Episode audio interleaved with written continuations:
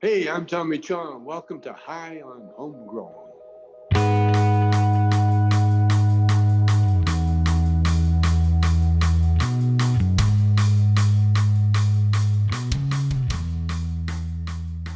Yes, yes, everybody, and welcome to this week's Grow Guides from High on Homegrown, the cannabis podcast from Percy'sGrowroom.com. This week, we're talking about the later days of the flowering stage of cannabis plant's life cycle. We talk about what to feed the plant, what to expect, what to look out for, bud rot and hermes and things like that. Just things to try and help you get through the flowering stage with less problems. And if you do have problems, how to get around them. Of course, we have some questions in the Q&A section towards the end of the show, so stay tuned for those as well. Uh, and if you have any questions, of course, just head over to percysgrowroom.com, sign up to the forum, and we'll be able to help you out with any questions that you might have. Next week, we'll be discussing harvesting a plant, how to tell when the plant is ready for harvest, how to prepare for it, how to actually harvest the plant, and how to be well prepared for the actual harvesting stage, having the right scissors, having the right equipment you need to for a successful harvesting period. But for now, here is part nine of the Grow Guides, the later days of flowering stage. I hope you enjoy, and I'll catch you at the end of the show. See you then.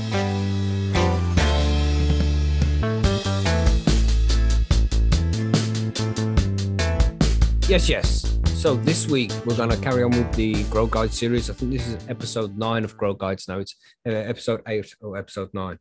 And we're going to be talking about the later stages of the, well, the later days of the flowering stage of the cannabis plant. So last week we discussed the early stages, identifying the sex, uh, what to feed the plant, what, what to do before transplanting, if you're going to transplant, all, all that kind of stuff to get you through the early days. And now we're going to be going from mid flower up until the end of flower and what you can do to have the best environment for the plant, what to feed the plant, what to do if you find any mold, any defoliation, any tips or tricks that we might have that would benefit your grow. So, uh, TG, you wasn't here last week. So, you want to talk about some of this stuff, man? You, I say we're in the mid flower. How long would you say on average does it take for a cannabis plant to go from the flowering stage to the harvest stage? Pretty variable question that's really dependent on the genetics. Mhm. So, but on average, for most, you know, typical home growers um, who aren't like psychos about like, I need this old haze that's only old timers first cut and all that shit. Most of them, I would say eight to nine weeks. Mhm. Um, you're looking at some of them maybe a bit longer. You get into the the narrower silver. leaf. Yeah the yeah, super silver haze actually great great example. You can get like i said into up upwards 22 weeks you know some really long flower and even perpetual flowering if you get into the equatorial thailand shit. But that's again that's a no you know not for new growers really or any growers unless you're into that because it's it's a big commitment. So yeah eight to nine weeks i would say maybe up to 11 for the longer ones. Mhm. That you typically see on the market now Because most of them are hybrid nowadays, isn't it? So they're mixing between Yeah. the sativa indica thing, which I know you hate that terminology, but it's the best Yeah. way to it, describe I mean, it it, in this, yeah. in this sense. everybody knows what you mean for sure Mhm. so yep Because you, you would find if you're having an indica dominant plant, then you you're looking at a shorter flowering period, and if you're looking for a sativa dominant plant, you're looking for a long flowering period. And some of them sativa dominant can go like 20 weeks, can't they? It Was that um Acapulco Gold? How that's a real long one. Only 18 Um, weeks, mate. Well, the Barney's Farm version of Acapulco Gold is actually pretty short. I think it's like a nine week strain. Hmm. That that's a that's a different hybrid of it. But yeah, Yeah, the yeah. original the original was somewhere like yeah, start looking around 18 weeks and keep on looking until you're happy with it. One of those. hmm dr grinspoon by barney's is a famously long flowering weirdly weird looking sativa i guess if you want to call it that. I hate that but you know. Um but yeah you can get really long ones. Old timers haze that's a classic really long flowering uh you know upwards of 18 weeks even. Mm. but those those plants generally give you a lot more different tastes and flavors and almost like a psychedelic type high compared to the more like sedative almost like you know the highs that people experience between what we call sativa and indica are not very varied to be honest when especially when you group them in with with those long flowering ones. Um, because the the afghani influence on everything those that really thick short musky earthy type shit that that's in a lot of a lot of genetics you know? That's that's kind of the the gene or the archetype for the short stocky fat leafed fast fast flowering plant.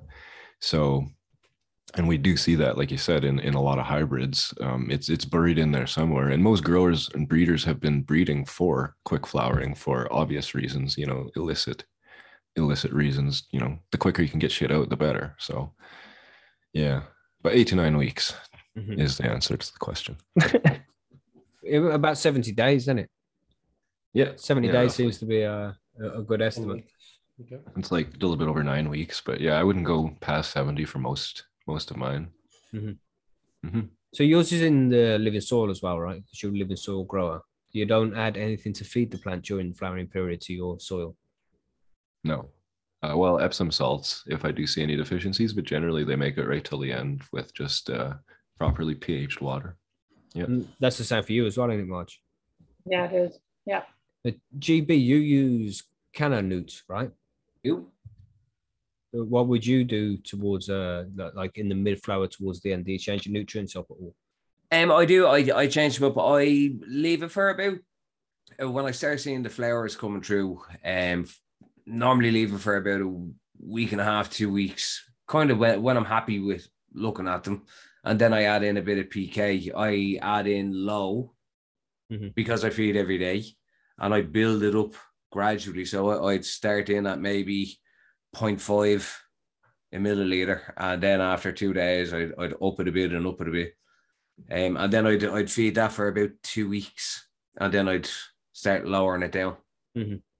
You know, it's just to give it a bit of the the, the added potassium or uh, potassium and ni- nitrogen is it? No phosphorus. Phosphorus. That's it. Yeah. Sorry. Yeah, yeah. Just add the the extra bit in, just to Mhm. give it a, a bit of bulk into the buds. You know? What about you, Monkey? What do you do? Uh, pretty much similar to that. Now, of course, I'm using a different nutrient system. The one I'm using is an advanced nutrient system, and in the Sensi Coco formula, that's two separate bottles for, for grow, and two separate bottles for bloom. So, si- super simple in this scenario um, is just switch to the bloom newts. Yeah. and then you know the flowering curve uh, on the nutrient flowering curve seems to be that early on, you're pretty much going to be where you wanted to be right toward the end of uh, E- EEC wise as, as uh, toward the end of edge. And then you want to start ramping that up to mid flower, adding the PK like, like GB says, and raising that, that uh, nutrient levels a little bit. Then after, after you reach that mid flower stage, you know, you kind of look at the flowers and not drinking as much or things like that. Then it's time to start tapering the, the nutrients back down. So do you do the do you do a flush then monkey at the end? I well at the end I don't do a flush. I just stop feeding and I'm just feeding water. I mean, just so Yeah, so that's as, like far as you know, as far as flushing everything out first. No, I don't do that. I basically just stop feeding them, let them use everything that's in the pot, Mhm. and that's for like the last two weeks of, of of grow. I'm, I'm- when I start looking at them and uh, classic signs, the buds will start showing little bits of color around them. Every strain's different. Some's little little glints of red or gold will show up. Some up with little purple. Something will happen. That's kind of showing you that the plant's going to be starting to get toward the end, and that's when I'll go ahead and start tapering out my nutrients and uh, replace. And at toward the end, the last two weeks before harvest is just going to be water. But I'm not. I don't flush, like I said. It takes about a week if you don't flush for everything to get used out that pot and then you'll be on, on pure water after that. See, for, for the people who might not know, flushing is where you just add a lot of water to your medium to flush out any nutrients that's in there, and then just give the plant water for the rest of the growth. So no food. It's just going to be having water. And this apparently breaks down any salts inside the plant that might make the smoke harsh and things like that. But there's debate around that as well. Yeah, and, I, I've never really done a, a head-to-head, you know, grow the same same cut two ways. I Mhm. guess that's something that somebody should really around the forum should do. I know other people have done it. Reports do- varied. There was a paper done here in Canada on that exact Mhm. topic, and they did analyze it with uh, like whatever GCMS or HPLC or whatever they use, and they didn't find any difference between flushed and non-flushed plants. Actually, it was Mhm. John Stemmeroff at the University of Guelph in 2019, I believe. If you're interested, Google. That. Well, I would be curious, uh, did they also put it, uh, blind taste test up to, you know? Yeah. Set regular smokers, could anyone tell the difference? Yeah, interesting. Yeah, That was only the- one study too. So The know. cure is more important, apparently. Curing the cannabis properly uh, Right. and, and drying it properly. You can't dry it too fast. It has to be dried at the right pace and then cured afterwards as well. But I've I've done crops where I've not flushed and flushed and tried it out, and there's no difference really. I don't. I don't flush in general. Mhm. But know, we'll discuss flushing in the is it uh we'll in the next episode maybe. Or should we do it at the end of this? I don't know. well, is you this know- part of the late flowering stage? Yeah, I or would suppose. that be for the harvest then? But Yeah, you know, yeah. you talk, while we're, while we're talking here about what to feed a flowering cannabis plant, uh, you know, and, and you're into the flush part here. I've found though, growing in coco, that an overfed cannabis plant can produce very harsh herb. Yeah, yeah. So Yeah. you really want to be careful with, with what you're But- feeding your But that's because uh that's because it gets a lot of nitrogen put into Mhm. it and you'll see that it's got darker leaves and that won't break down so well during the drying and the, the curing. Right. So, So yeah. over overfed weed is not really the best weed. Mhm, You really want to be careful with you feed it the right amount and, and uh, depending on your medium. Now, of course, if you if you're following TG's uh, famous super soil recipe, you don't have to worry about that because the microbes will handle that for you, right, TG? I tell people they do. They do. They're helpful. I mean, where were we? Um, yeah. So what we feed in the plants, uh, we give it the PK for a while. Is there anybody use any of them? You, you know, when it comes to the flush, and you got what what's it called a flawless finish or anything like that towards uh, the end. One of them sledgehammer Blood booster finish. shit, right? Mm. Uh, that's uh, you talking about the flush stuff or, or the the extra little sweeteners? Which ones you talking about?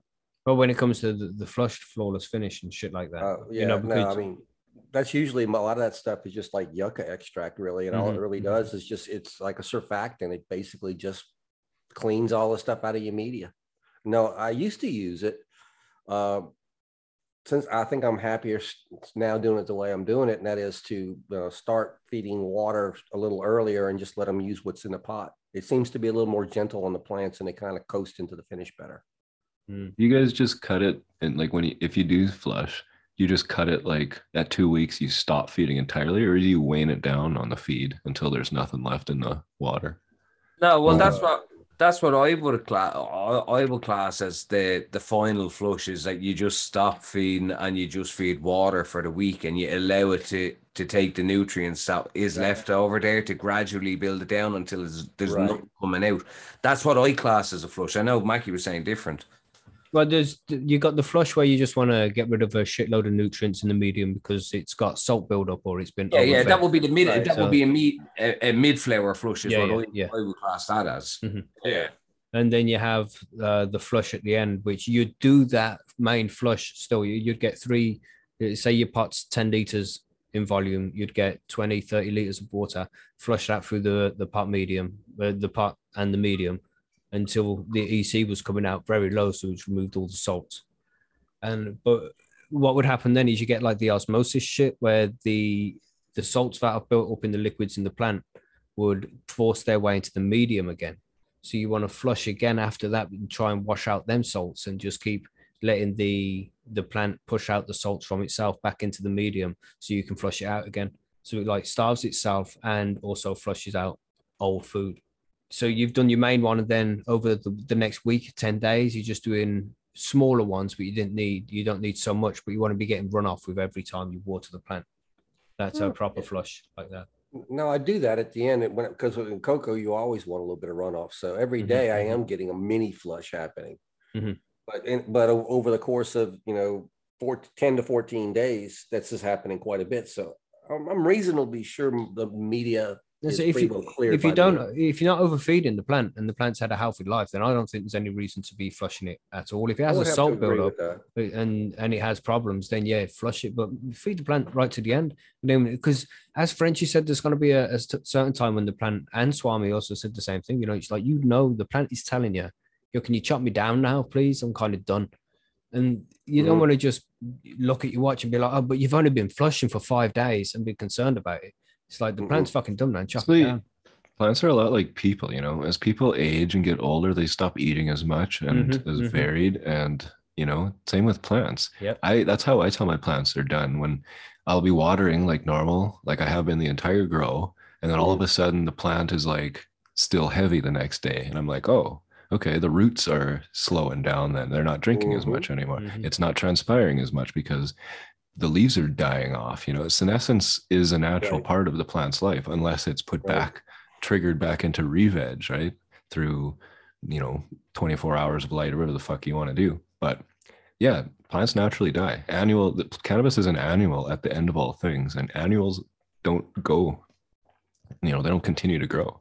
Mhm. So they have a, an end and that's what this is. So yeah. But I there's mean- some there's some dreaded things that might happen during the flowering stage, which you have to be looking out for at all times. One of them is a hermy, where the plant might grow male parts, spread pollen, and pollinate your buds, and you'll get seeds in your buds. And then there's also mold and powdery mildew as well. Of course, there's bugs to be scared of, but you, that's uh, not so much of a concern as the other things. I don't think. Yeah. But The closer uh, you get till the end, the less concerned the bugs are and mhm. shit too. mhm. But but mold always a concern. Yeah. Mhm. Yep. And it's something you need to be able to look out for just so your buds don't go fucking tits up. Make sure you've always got a fan blowing across your buds. Yes, of course, when you're go indoors, this is outdoors, it has the wind.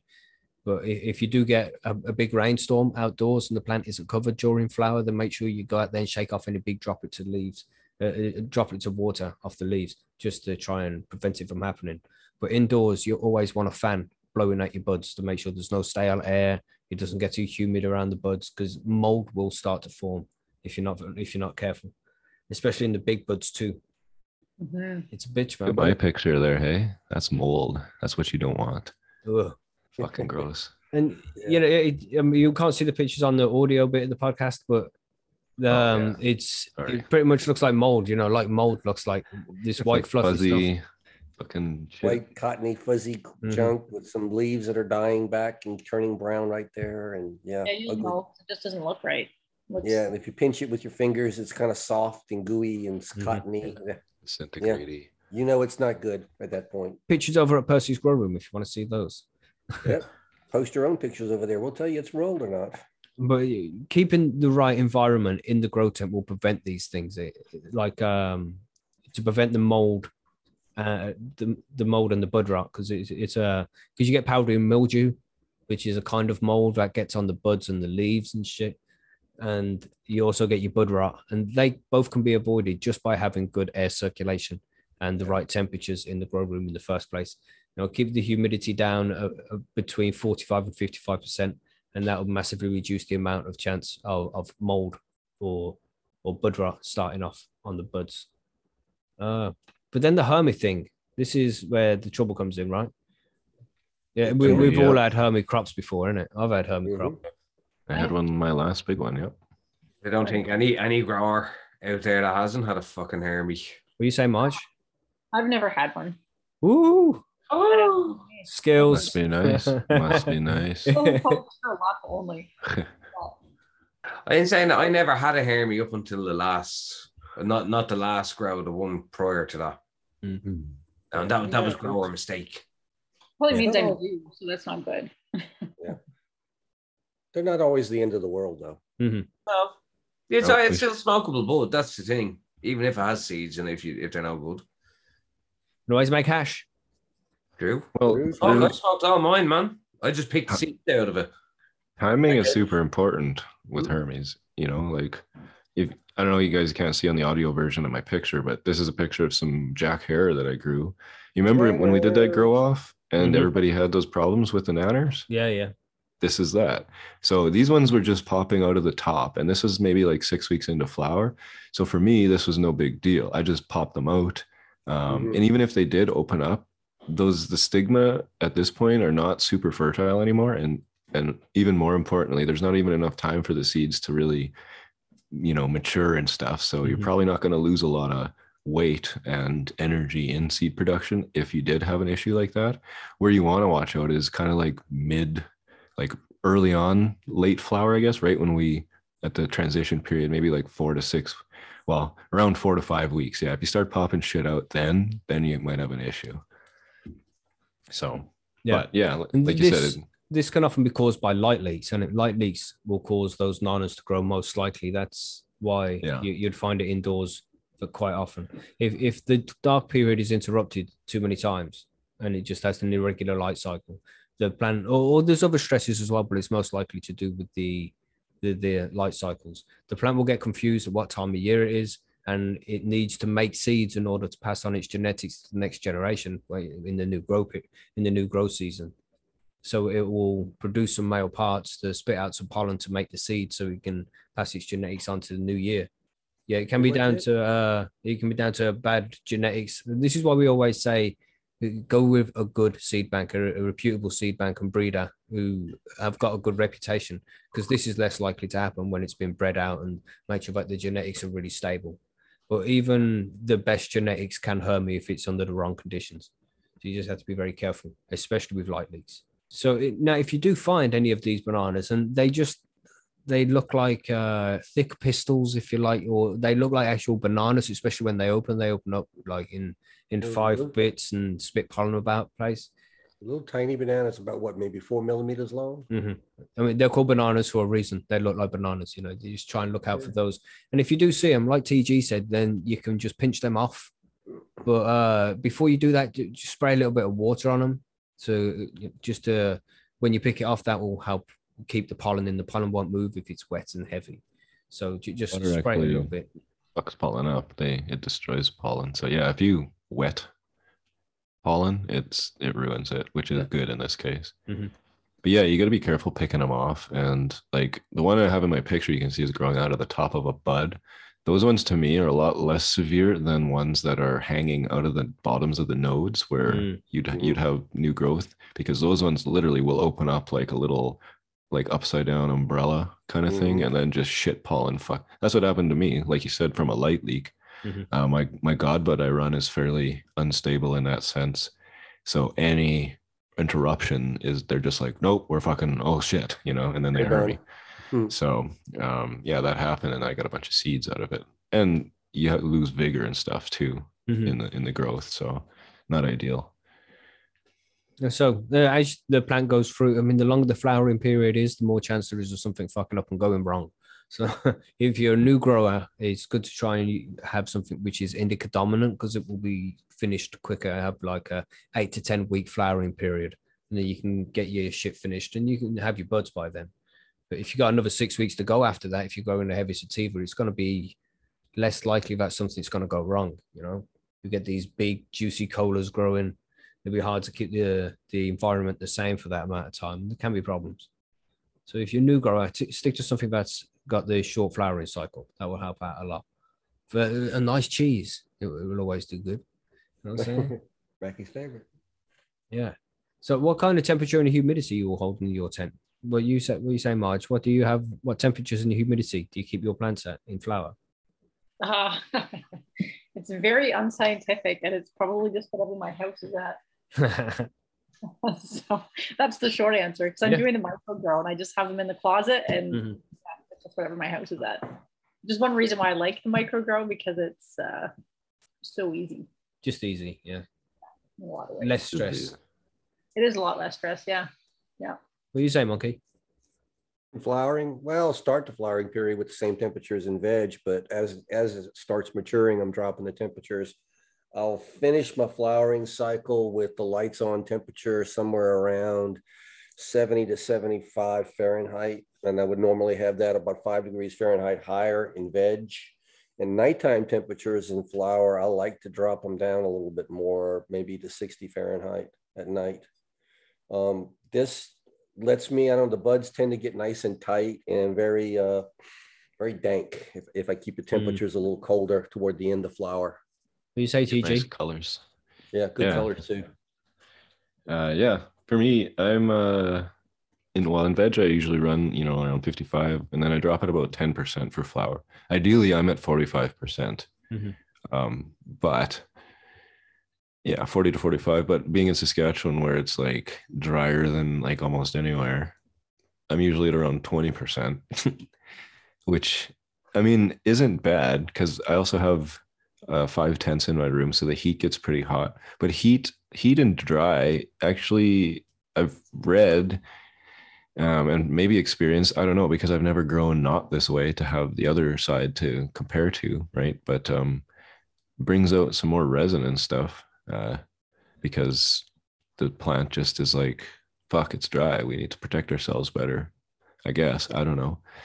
So yeah, I'm I'm usually sitting around like 20, 25%. I mean, the, the tents are usually really full, so they're transpiring a lot, which helps to keep the humidity up. But yeah, maybe 30% um, in, in the wintertime, which is the time where I grow the most. And then temperature wise, yeah, sitting around ideally I'm at 24 to 25, but usually I'm up around 28 Mhm. Celsius. Mhm. Sorry. Um, that's like maybe low, just under 80 Fahrenheit, I think, something like that. Mhm. And then my nighttime temperatures go down to maybe 18, 17, depending on if I forget the window open, 15, you know. so, yeah. What, what about you, GB? You struggle with high humidity. Um, yeah, my humidity is pretty high, and I just found it fucking too hard to fucking tackle it. So I just don't really bother. To be fair, Mhm. um, I I draw Ignorance is bliss. Yeah, no. Well, you see, it's I set up. Uh, I it's normally in around the the sixty to fifty. Um, normally on the lower end, to be fair. Mhm. Um, but I got around it by making a heat box outside, so I I haven't tested it lately because I only have the one hydro or ink board. Um, and I don't have many hygrometers because everyone I had was just shite, and they all broke. But um, yeah, no. Normally, I use a dry. I have a small little dryer, and I draw the air through that first, Hmm. um, with a small heater element in that, and then that goes into a tent, and then that into another tent. But um, yeah, no, so it tends to to keep it kind of in and around that. Yeah, I, I'm like Marge. Mine's just uh, around where my house is. I don't do anything serious to try and change the temperature and shit like that. It's always about 20 something in my house. Mm. So it's usually okay. I don't, I, I used to check it quite a lot, but it really don't make a difference. Uh, so what I've noticed in a small home grow setup like this, you know, it's always around the the right kind of temperature. It's around. I mean, you supposed I like to try and keep it at 26 when I checked my temperature. And it, I, I've seen no difference since I've stopped checking. So maybe it's still around 26. Don't even know. But yeah, just don't check anymore. Just let the plants do their thing. I like The trolling plants the, can the adapt pretty well to a, a really wide range of whatever Mhm. you throw at them. I have the temperatures. I always keep keep right. The temperature is always I keep it up around twenty seven degrees Mhm. during with lights on, and then with lights off, I like to drop it down to around twenty four, Yeah. maybe down to about twenty two, and then like monkey for the last two three weeks. I drop it. I drop even the, the day temperatures down. I drop the, the lights down to maybe around 20, 24, 25 with lights on. And then I drop it down to, to below to around 18, 19. Yeah. Or, um, to- and that really brings out the, the colors in it.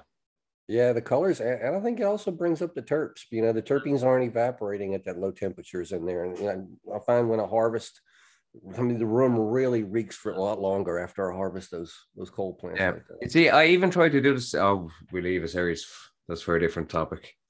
So, Mackie, we've been talking all about temperature and humidity and stuff like that, and you know, we ought to tie this in with bud rot because humidity right there in that late flower stage is where that's where we got to worry about that bud rot with Mhm. the humidity. hmm So I mean, you really want to be low, and when you're in late flower and those colors are getting heavy and are nice and dense, and you start seeing those fan leaves start turning yellow and maybe start shriveling, you need to have your humidity down nice and low in that tent, Yeah. somewhere forty percent or lower, hmm uh, because that you're you're in prime conditions right there for bud rot to start with all all that beautiful, beautiful vegetable matter sitting right there. Yep.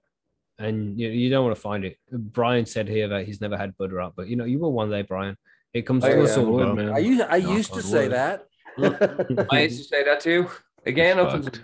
it's so fucked because you can't salvage it at all. Like, Mhm. No. And, And and you just- sometimes you don't even know you have it till after you chop and you're sitting there trying to trim away stuff. And it's like, oh man, I didn't even see Yeah. this. And that And can be the same with seeds as well. You didn't even know until you, you're trimming, and then there's seeds in the fucking bud. You're like, what the fuck is this? It can't happen. Yes. The, the thing with rot too is it's always in the biggest, best bud, obviously. Oh, and 'cause- the most dense, beautiful spot in that bud too. The Mhm. nice, big, beautiful colas are the ones that typically had it. Tell me about I it. had to throw. I, I threw a, a whole stem away Mhm. because of bud rot, and it was it fucking killed me because it was the the, the best bud, like you said. No, that's what's going to happen. It's going to it's going to attack the densest, heaviest buds first, usually. You know. It's pretty ubiquitous, you know. These are fungal spores that are just flying around. Where so that's why it's important to keep your grow room as clean as possible. Filter the incoming air if you can, which nobody can unless you're a psycho. But you know, don't come in directly from outside working in the garden or mowing the grass and go directly to your tent. Shit like that. Keep your place clean and airflow, like we've said many times now. Um, yeah, because bud rot is the worst. Yeah, but it, it really what- is, what isn't it? It, happened to re- Jinx? it is like the worst thing you can find on your crop. I mean, you find spider mites, you can get rid of them, you can clean them. All the bugs, you can clean them and get rid of them. But when it comes to bud rot, Oh, you're fucked. it's game All over, you, man. you do is you start cutting and trimming until you find clean bud, and you still got to go a little bit further to past past that even to, to get it. But yeah, Yeah. you got to throw it out. There's no way to get around it. And and most importantly, if you do come across rot when you're trimming or anything, make sure you either clean your scissors very well or fucking change them because you don't want to get any of that shit further down the line. Mhm. That is, man. It's Mm. big, big important. Yeah, very important. So it's always it's always a good idea to have a couple of scissors, Yeah. you know, with you when you when you're going into a trim because they do they they kind of blunten out a bit as well. Mhm. But again, that's for another topic. Yeah, that's for next week, I think. Yes. Harvest time next week. Yeah. What these colors as well? We spoke about colors briefly there. Mm. What kind of because some strains are more likely to display different colors towards the end of the uh towards the end of their growth cycle, but that can also be brought out by putting uh, putting them in colder conditions, right? Yeah. No, well, that's the. I, I was told that by uh, a friend of mine that's a good grower. And he was saying that like it's, he drops his down even to like 14 degrees. Yeah, below fifteen is supposed to really uh get it kicking off. The thing though is is unless the plant is predisposed to produce that, it's not going to do it even if you you know drop it to minus hundred.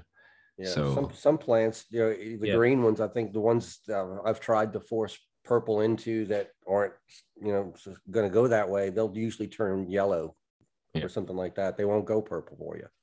And some just go purple. Like I've I've flowered it, like I said, 28 Celsius. And I've had my god bud. My god bud goes reliably black, like no matter what temperature it is. Mhm. So Mhm. there are ones that just do that. Yeah. I've had some Kush do that. Yeah, just for no reason. Everything else is green, and the whole plant just at the end turns black. Beautiful, beautiful thing. Yeah. The chlorophyll kind of gets uh stops being so because chlorophyll is a really dominant molecule in the leaves. That's why they look green, obviously. But once that kind of wanes off, you get those expressions of the other, the flavonoids, mainly anthocyanin is the purple pigmented one. And it's just, yeah, it's just like in fall in the in the leaves of Mhm. trees. You know, you get those beautiful colors, the reds and shit. Mhm. So yeah, same thing. Now you don't have to chase these in cannabis. The only reason we chase them is it kind of gives the bud a nice bag appeal. It, it- Yeah. It's pretty. I mean, come on, this is a hobby. We want to do it because this is what we like to do. But you don't Right. have to chase colors.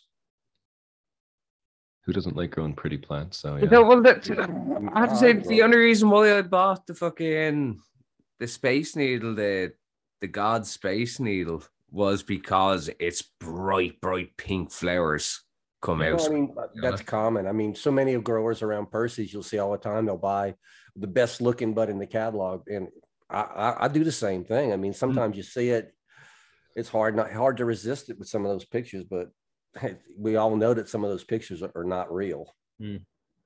You know, enhanced Salt. colors or and things. giant grain of salt.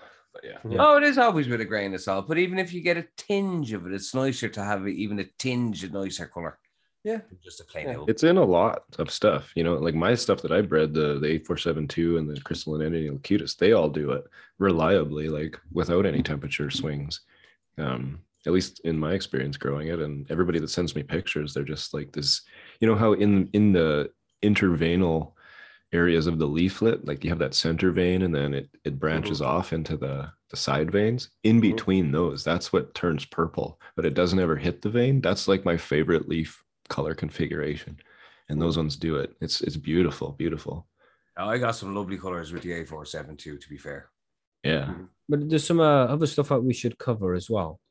Before, um, if you get bugs or anything, it's best not to spray anything onto your buds ever, Oh yeah. especially if you're growing indoors. I mean, we said earlier about spraying the pollen, just a little bit of water on that bud where the uh, if there's a banana in it, you're taking the banana away, spray a bit of wa- water.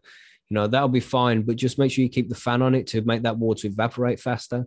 You want it to be gone before you really take the uh, the fan off it completely because any water can easily turn into a mold spot and begin to Mhm. grow mold. High humidity can do that when the when the condensation lands upon your leaves, shit like that. But uh, that will evaporate hopefully when the fan's on it. But if you spray your plant with pesticides or any kind of feed, because sometimes you can foliar feed the plant, shit like that, that's just gonna get onto your buds and can encourage or, or will infect it with heavy metals or shit you don't want in your buds in the first place. So once the flowers start to grow on your plant, don't spray it with anything. All the feeding should be going through the through the medium. That's right. Yeah.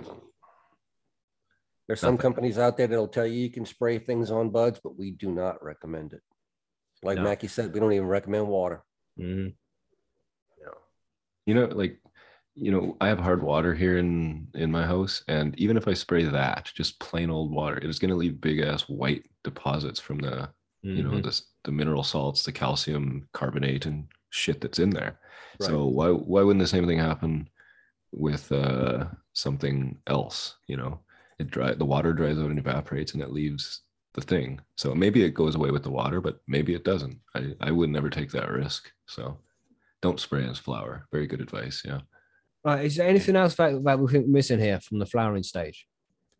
I mean, Mm. uh, just feed the plant as much as it can until it stops eating, and then you know you can flush it when it comes to the last two weeks, especially if you're growing in with salt-based nutrients. Then you can flush if you want to. We'll sort of cover that next week in the harvest.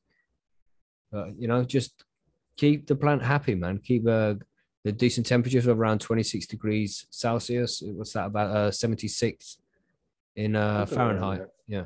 Uh, you want to keep it as healthy as possible Mm-hmm. because this is the time when your secondary metabolite production is at its peak, aka the resin and the THC and the TCBD and the THCV, all that shit. So if your plant is at peak strength, it's going to be like pumping out as much as genetically possible, which is what you want, especially if you're running fire ass genetics. So, Mm. which we all are, of course. So, yeah, health is like, why wouldn't you know? You don't just you want to be healthy all the time. Everybody Yeah. does. Everything does. So Yeah. Keep your plants very healthy in its in its late flowering stage, it's that last Oh. two weeks is when you're going to start seeing the magic from, from healthy plants, and that's when the buds are going to start swelling and get very heavy. we want to mention the UVB thing. Some I can't remember who else mentioned that earlier, but Chilbert just said that too. Because you do do that in late flower, if if you do that at all.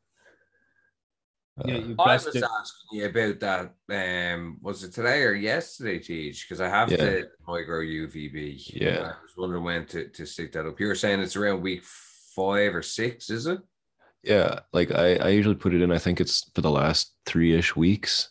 Um I'll I'll put it in at least 60 centimeters above the canopy and only on during the last like of the 12 hour flower cycle, probably at about hour seven to nine. I'll have it come on just right at the end, but not right at the end, but closer to the end. You know what I mean? For for only two hours, too. Only two hours. So yeah, the UV just triggers um, the plant to be like, oh, I should produce more resin because you don't actually. It's not photosynthetically active radiation, aka PAR, but the plant does use it or use it to trigger stuff internally. So at least allegedly, that's the that's the idea. So yeah, It's like that. sunscreen, isn't it? It produces more trichomes to be more like sunscreen. essentially, I mean that's that one of the theories for sure. Um, THC uh, and the resin just protects the the tissue from damaging UV. So, yep, do it. Works good. Yeah, man. Anything else to add for flowering there then?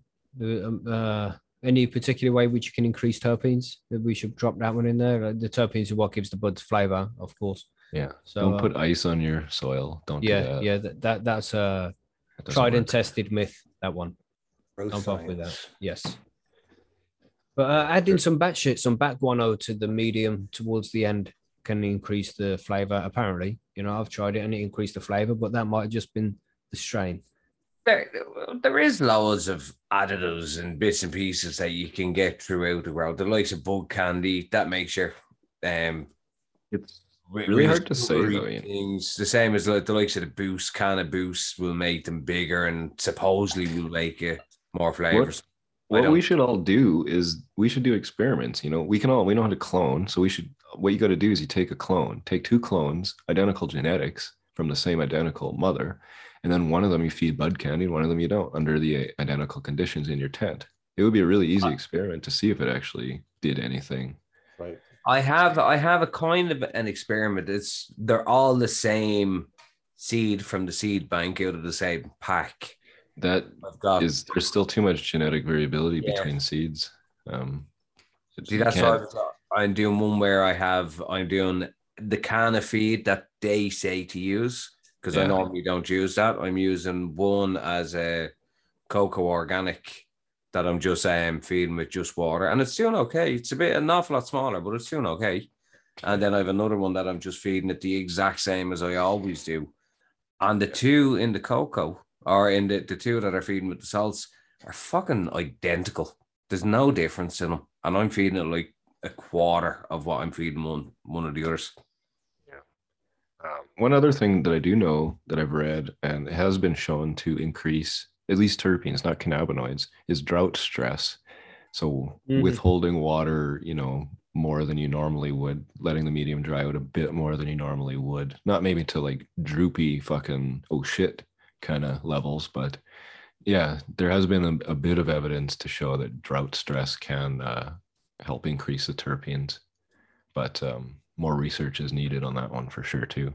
It's a good time. It's the best time because you get a smell. You know, you're like, "Ooh, I love that smell. Ooh, it smells different today," and like, Yeah. Mhm. it's fucking awesome. Anything Anyway, to add there, Marge? Yeah, do you want to add anything? No, I think we covered it all. I do like the the comment about the smell because I'm in in my office, which is where I'm housing my micro grow, and I can smell it right now, and it's delightful. Yeah, it's delicious, isn't it? Mm, yeah. I love that shit, man. Oh yeah. So there we go, everybody. That's all we have for the the end of the flowering stage. Next week we'll cover uh, when to harvest and how to tell that the plant is ready for harvest and how to to actually harvest the thing in the best way possible. Sounds like a good subject, I think. And that's everybody's favorite stage. Most people's favorite stage. I like actually the you know the final stage, the smoke report. Harvesting means you got to trim it soon, and it's like, oh, shit. Ugh. Yeah. That's why I like the It's all smoke the vine trimming. That's the whole thing. you didn't fucking grow like come to grow 25 plants and see how much you like it. Spend a week. Yeah, the most I I harvest at a time would be like fucking four max. Yeah. And I like like I have other shit to do, you know. So usually my harvests take take me a fucking week. And it's just like, oh, I dread it so much. Yeah. I know. Whatever. You I gotta usually have stagger to it. schedule like a you know schedule a day when I when I do a chop. And Yeah. I'm always by myself too, which kind of my own fault. I could ask people to help, but then they want weed. And I want all my weed. Yeah. I want all my Well- 40 ounces. Yeah. I need it. my, my missus is not going to help. She just she'll help me with the smoke report, but that's about it. Yeah. Yeah. They all always help with that one. Sure, no problem. Me we do too. have a couple of questions here, though, in the chat. I don't think we got any out of the thread this weekend uh, because the chat's gone. We've got a different chat now. So everybody, just if you have questions for the show, then drop them into the into the listener mail thread over on Percy's, and we'll get them from there. We have some in the chat we can cover. Uh, Yeah. Showing off here, he says, uh, "Devil's Advocate." We had one from Marge. Did you see that one? We had way up here. I'm looking for cues now. It's, uh, I did okay. from Mr. Wes. The house. the Uh, favorite. Magic butter machine. yeah, Yeah. yeah, that's right. Uh, do you want to hit that one, Marge? Yeah. So the question is, how do you use a magical butter machine? I got a soup maker that's identical and want to use it for cannabutter. Um, I don't know what the soup maker is, but the magical butter machine, I do have one, and it's basically the machine you you set the temperature, you put this the weed and your butter, oil, whatever it is that you're putting in there, and then turn it on, and it just infuses it at that precise temperature. And it does have a thing to like agitate the stuff inside every so often. So conceivably, the soup maker is probably very similar, and you could probably use it for the same thing. I would think. because all it is really is a precise temperature set for a certain time. And I might even say the agitation is absolutely necessary. I have another, a couple other infusion devices that don't have that feature, and it works the same. Uh, the, the magic butter machine i have one too it's essentially just a, a weed themed immersion blender right Okay. Yeah, like it is like an immersion blender, the thing that mixes the stuff up. But I have an it- oven as well that it infuses same idea, but it doesn't have the the thing to Yeah. agitate the material. Oh, okay Yeah. interesting it just cooks it Yeah, I think it's more the precise temperature at the sustained period of time that makes them so effective. But because essentially, uh, those immersion circulators, you know, when you do water baths, that uh, cooking technique, that would be sort of the same idea as well. So repurposing the soup maker for it would probably work just fine. i should say i made i made garlic butter have you made anything like that in your magic butter Like- No, I haven't, but I don't see why you couldn't. Like you could Yeah. even really technically infuse anything. Like it wouldn't good, be man. Because I usually every summer I'll make like infused olive oils with um, fresh herbs, and you Oh. could probably use the magical butter machine to do the same thing. I do it the slow way. I just leave it on a windowsill for a couple weeks and infuse olive oil with basil or rosemary or something. But Mhm. I can probably use the magical butter machine too. that's a good idea Yeah. Yeah, that's what that's what all the uh, the literature in inside of the Levo machine is all about. Is is using other herbs because of course they can't tell you about cannabis. Yeah, yeah, and that's Cool. really nice. Actually, I mean, it has nothing to do with weed, but it's a nice way to enjoy your fresh garden herbs all year long. Yeah, there's nothing wrong with any infused oil. It's flavor. Yeah. Shown off, beans. shown off had a question here. Says uh, devil's advocate. What if it is a choice of bud rot or PM or spraying something that is known to be safe on the buds? Outdoor here is impossible without spraying beneficial bacteria during flower. I mean, you can spray that shit during veg, and that will is preventative.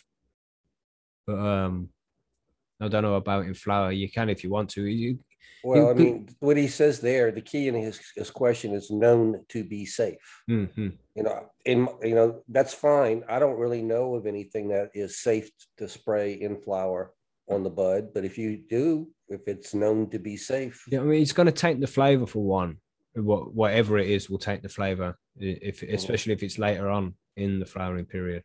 But outdoors, if if plants get wet outdoors, they usually evaporate all the the water off by themselves, and you're not really any more susceptible to bud rot than being indoors with high humidity. Really, but you know, devil's advocate, like he says, if you if it if it's either no crop or a sprayed crop, I guess even though I wouldn't want to have to make that choice, I guess I would try to save the crop with the spray.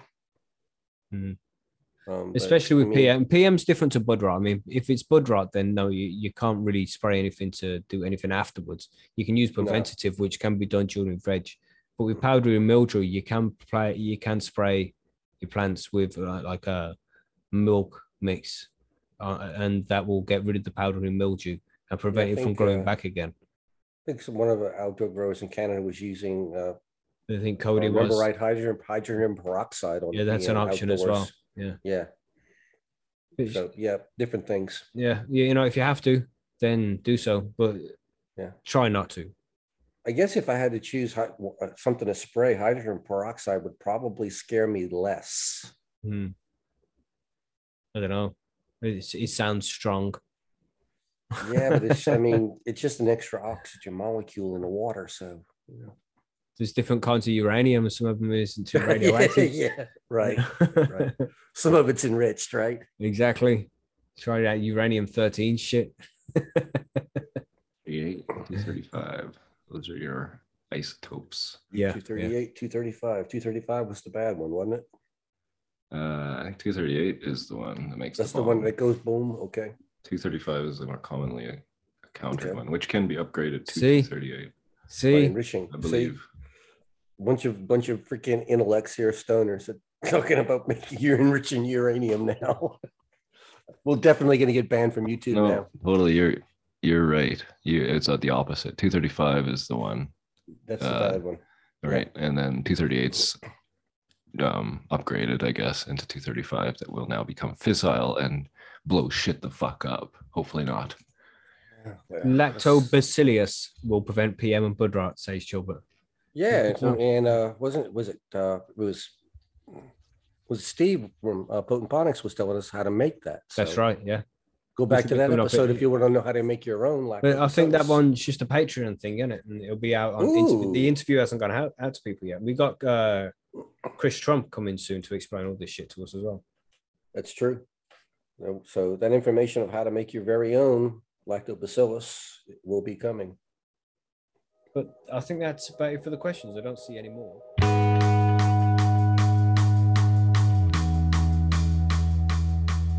There we go, everybody. That was part nine of the Grow Guide section. And if you have any questions, just head over to percysgrowroom.com, sign up to the forum, start a thread, and ask your questions there. And we're more than happy to answer any questions you might have to help you along through your growth. Next week, we have part 10. It's all about harvesting the plant. So we've gone through the whole growth cycle so far. You should be well topped up on all the knowledge you need to grow your own plants by now. And now we're getting to the harvesting stage. So tune in next week for that. Uh, don't forget as well, today is Friday. So usually we have the session, but we're not going to have the same kind of session today. At seven o'clock, Bonni Goldstein will be joining us for a live Q&A about using cannabis medicine for autism and epilepsy. So we're going to go live from half six and then just talk for a while and before Dr. Goldstein shows up. But if you're free today, then come and join us. So you can head over to our YouTube channel, which is youtube.com slash high on homegrown. And the show starts at 7 p.m. GMT, 11 a.m. PST, or 2 p.m. EST. So if you're free this evening or this afternoon, wherever you are, then come along, join us for the show, ask some questions, and share the link with anybody who might find the information interesting as well. But that's it for this week. We'll catch you on Sunday for the live show or on Monday again for the cannabis news and events. I hope you have a good weekend. Hope you enjoyed the show and stay high, stay safe, and all that. We'll see you next time. Goodbye.